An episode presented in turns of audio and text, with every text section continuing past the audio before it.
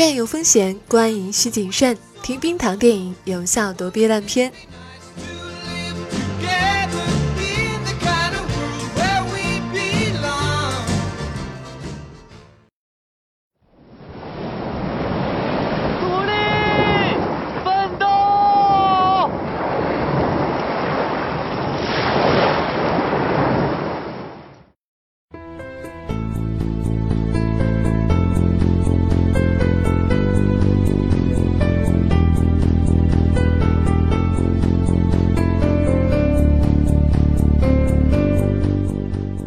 嗨，你好，我是冰糖，这里是冰糖电影。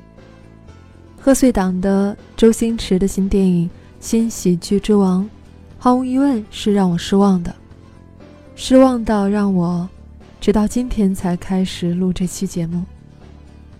它让人失望的地方，并不在于它不煽情，而在于它太煽情，就像是平地起高楼。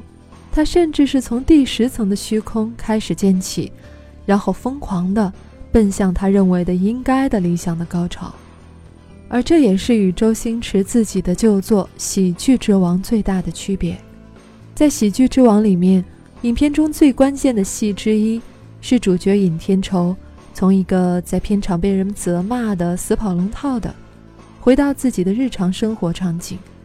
这时他只是一个。社区活动中心百无聊赖的义工，他只能在那儿看着老人在那儿唱荒腔走板的戏剧，小孩光着屁股在大厅里走来走去。如此刺骨的日常生活的琐碎与无聊，让他在片场连被人骂都变得那么有生气。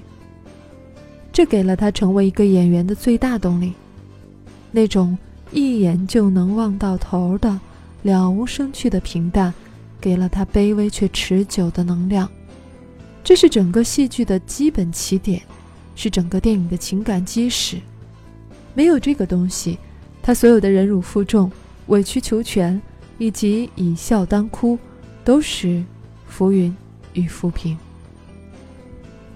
当然，新喜剧之王与喜剧之王的基本表达是有差异的。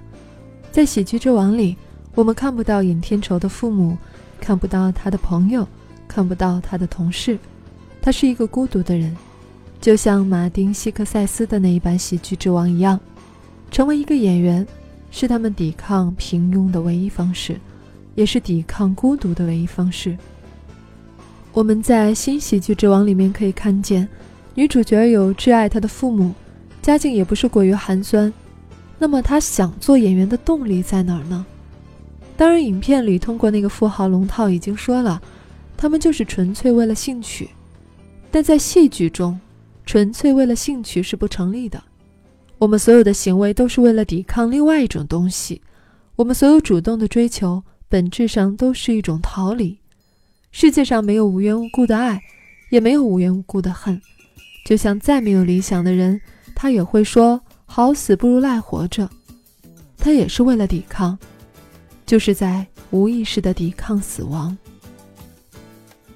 其实这部影片是有机会触及到这个女主角的灵魂的，她也许就是影片中无数次提到的她的丑陋，就像立春里一样，就像克林特·伊斯特伍德的《百万美元宝贝》一样，他们因为无人爱，才那么想获得众人热切的目光，即使这种目光是虚幻的。这是这部电影真正缺乏的东西，也是周星驰以前的电影真正动人的地方。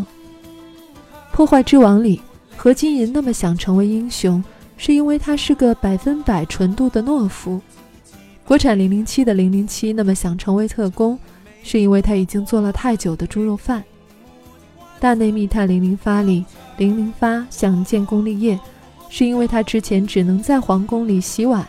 在家里当妇科大夫，在少林足球里面，阿星打定主意要踢少林足球，是因为他身怀绝技，却不得不捡垃圾。那些在日常生活中被侮辱与被损害的小人物，给了周星驰电影最大的戏剧张力。而在新喜剧之王里，我们看不到女主角如梦在对抗什么，电影对她真正的吸引力是什么？没有这种提示。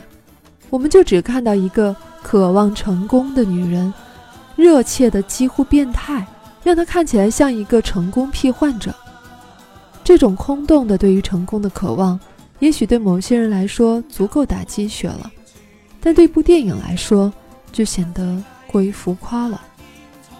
另外，这部戏也缺乏真正的戏剧两难，真正动人的也是最艰难的选择，就是在对与对之间的选择，是在道德与利益之间的选择，是在利益与爱情之间的选择，是在道德与爱情之间的选择。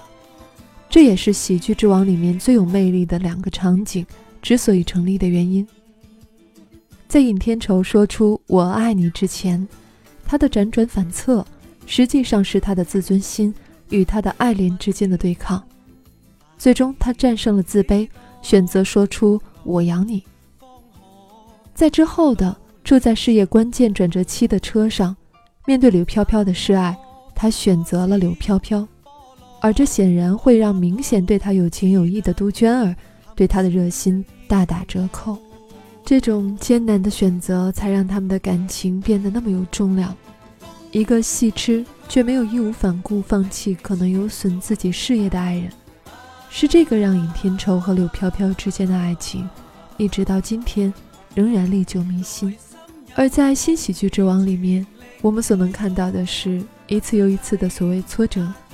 其实缺乏这种戏剧上的丰富性，所以说整部影片就变成了一个所谓成功者的诉苦和催眠大会。作为一个周星驰的影迷，看到这部电影显然是伤感的。我们能看到他已经像是他曾经的搭档刘镇伟一样，开始向自己的作品致敬，或者直白点说，重复。当然，影片还有流畅的叙事和情感强度。但他似乎已经丧失了对于人物内心原动力的敏感和洞察力，他原先作品里的凄厉，在这部电影里化为一种毫无节制的煽情。那种凌厉本质上是一种自我贬低，是一种骨子里的绝望。这种绝望和不合时宜的梦想形成了冰与火的对撞。人性里面的弱点，让那些人物变得更真实，沾满了尘土。他们的势力、懦弱、狡诈与坚持一起，构成了一个丰富多元的魅力体。而在这部电影里，我们只看到一个成功学的充气娃娃，如此高高飘扬，却又如此一戳即破，如此虚浮摇晃。这也许是所有导演老去的一个通病吧。所有的切身感受都会慢慢固化为一个个的概念。所有的那些动人的灵气都会固化为一个个的套路，所有的曾经激发他们前进的动力都会变成一种固有的惯性。更可怕的是，他们强大的理性和自信会让他们丝毫感受不到这种概念化的危险，最终都走向了一种自我封闭的自嗨。这当然会是所有创作者的一个命运，我们也不能苛求。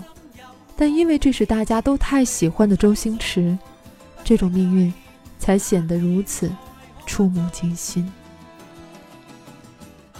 以上文案来自梅雪峰老师，公众号“梅里”。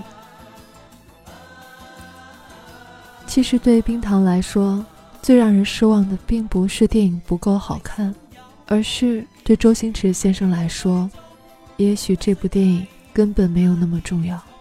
你明白我在说什么吧？那种更为真实的话，我甚至不忍心说出来。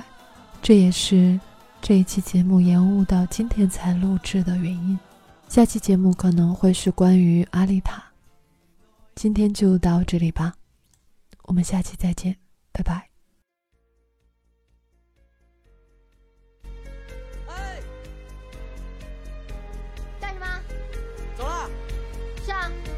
哪里啊？回家。然后呢？上班喽。